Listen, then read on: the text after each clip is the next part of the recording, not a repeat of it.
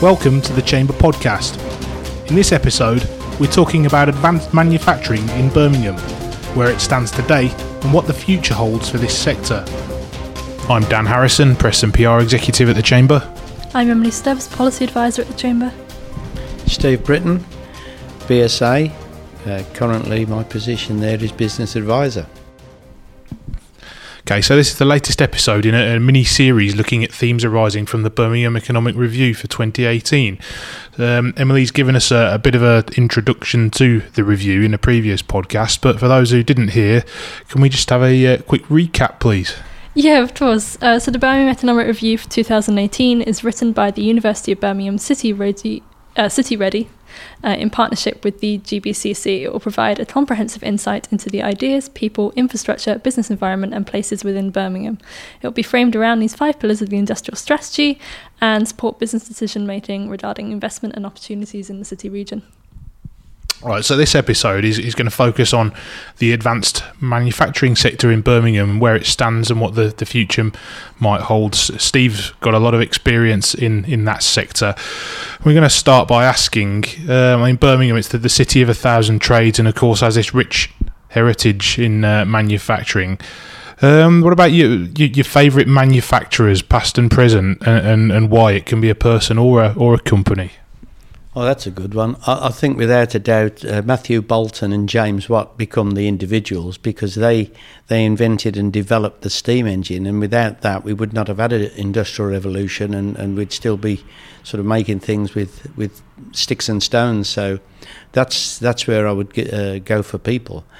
But I, I struggle to find uh, another company that um, excites me as much as, as the one that I've been uh, involved with now for some 25, 30 years, and that's BSA um, Tools Limited. Um, in its original form, BSA um, started in 1654 with six of our gunsmiths here in this gun quarter deciding that they um, needed to lobby our government so that they could supply muskets for our army, as we didn't trust the Dutch, who we where we were importing them from. Now, don't ask me why it was the Dutch, but that's how it was back then. So these these guys um, formed BSA, and um, in 1861, uh, that company was incorporated to uh, BSA Limited, and they make or made motorbikes, guns, cars. Um, the London Taxi Cab, for example, was part of them. Sunbeam was part of them. Um, Daimler was sold to Jaguar in 1953, so that the company was phenomenal in, in the way it grew and its its original, um, you know, its original start. So I found it fantastic and a great example of how companies could grow. In the in the days um, towards the end, Lord and Lady Docker ran the company. She had a gold-plated Lanchester. That was one of the cars that, that the group had.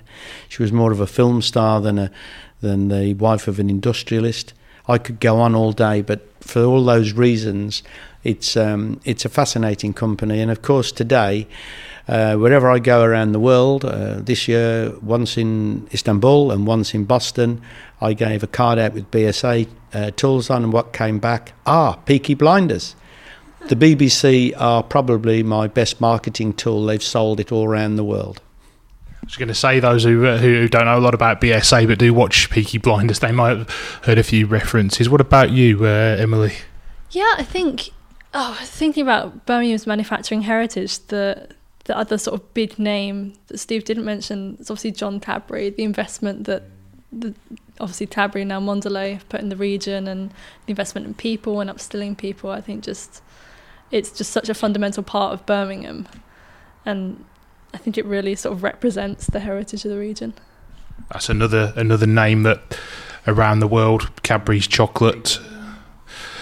Okay, so there are consistent reports about how manufacturing in the UK is is perhaps in, in decline, but I mean, do we think that that's the case locally? And if, if so, what can be done to, to support growth in the sector?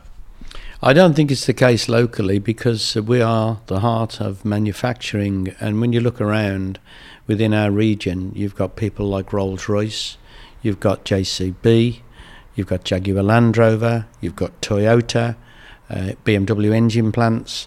Now, we might not own a lot of or, uh, of those companies, um, but they are operating because we have the skills largely, we have the general know-how going way back, and we're recognised as as being a good manufacturing area. In fact, where it all started. So, I, I think that we generally in this region are in a good position, and that's why we're seeing things growing. Although there is uncertainty, we're still seeing it growing and outstripping the rest of the country. And some of those that you've mentioned as well, importantly, they're still investing here. They're not just here for, for the sake of, of heritage.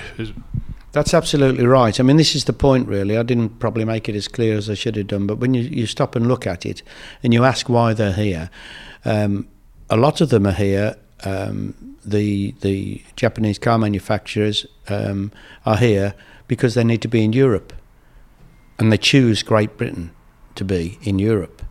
Now, that probably leads me into the, the, the other part of your question about the, the country generally.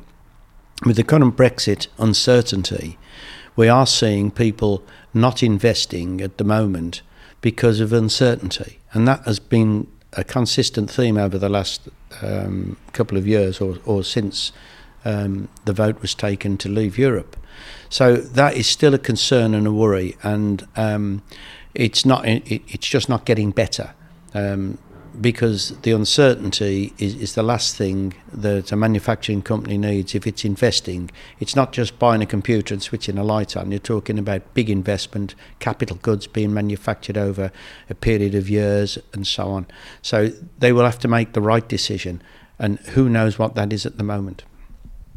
Mm, I think thinking about supporting the sector and Brexit in particular, it's also you mentioned skills and the skilled labour that sort of fuels manufacturing in Birmingham. I think it's really important that post Brexit, businesses, particularly manufacturers um, across the region, will still have access to skilled uh, labour from the EU and other countries around the world. Skills are a big issue for the area. Uh, it's in, it's essential that we do import skills uh, from overseas, whether that be Europe or further afield. Um, when you look at engineering, and that's what I'm talking about here, it takes a long time to train people. And we've got an issue with, with mom and dad, and we've got an issue with school teachers alike, where um, engineering has still got an image problem of, of, of smoking uh, chimneys and, and that sort of thing uh, with mum and dad and, and school teachers. And, and until we can get the message over and alter this perception and get um, get uh, kids at an early age involved and interested in, in manufacturing, um, we're going to struggle to generate our own skills. Maybe six or seven years to get people uh, trained in the STEM subjects and that to get into engineering. So unless we import those skills in the short term or in the medium term, we are going to struggle. We've seen it in the past with um, with with some of the larger automotives where they have if you like, snatched up anything that looks like an engineer, even to the detriment of their own supply chain. It's changing, but we really need to get that message over. If you look in a manufacturing plant today, it's it's as it's as clean as a hospital. It, it's you know you, there is no um, sort of spanners being wheeled everywhere and, and, and sort of fires and the the peaky blinder thing really is long gone. You know, we are now in, in top modern manufacturing, and it's it's a very very interesting um, career. And just look around you, and you try and find something that's not made. You won't. Okay, and Steve, BSA, have uh, been exporting machine tools across the world from Birmingham uh, for a very long time, as you've just uh, told us. So, What's been your experience as an exporter, uh, and what would be your uh, advice to other local manufacturers considering exporting to new markets? Well, that's a good one. Um, I've always been interested in exporting, um, and as you say, for many, many years, probably 40 years now, since um, since my first venture overseas. Um, I think uh, I think the big driver to start with was the uh, offshoring. I mean, the, the the theme seemed to be um, do what you do best, but let others do what they do better. That's been my view. So nuts and bolts.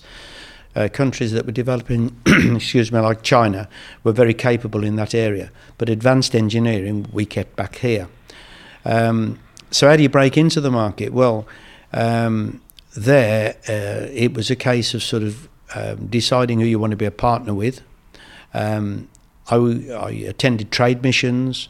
I used the Chamber of Commerce, uh, obviously here in the UK, uh, but also, of course, if you've got a Chamber of Commerce in your target market, that's a great way of finding out. It's an international brand, the Chamber, and the Chamber is, is the way for business to find out, you know, what's going on. Uh, you've got alternatives with, with the governments. You can use the embassy in the target market if they've got a commercial uh, division and they are there, because they're not in every every city or every country. Um, the uh, doing uh, trade exhibitions, doing seminars, uh, putting the word out, uh, travelling around different different uh, um, cities in in a target uh, country, are all ways that I've found very successful in the past because if you get into bed with a partner there for uh, manufacturing, either as a supplier or, or as a customer, all of a sudden you've got a foothold in the market, and before you know where you are, you're selling in that market. Um, trade association, if you're in a trade association, sometimes you can uh, go uh, join them on inward missions or outward missions. All of these um, are good ways of getting involved in the export market. Let's not forget the international division of the Chamber of Commerce. Uh, let's not forget UK Export Finance, who will um, provide funding. Um, there's a lot of support out there, and um, it's very lucrative. can always rely on Steve to put in a, a bit of a, a plug for for the chamber services there. And if you want to find out more about where the land lies with Birmingham's advanced manufacturing sector, uh, be sure to check out Chapter 4 of the Birmingham Economic Review 2018.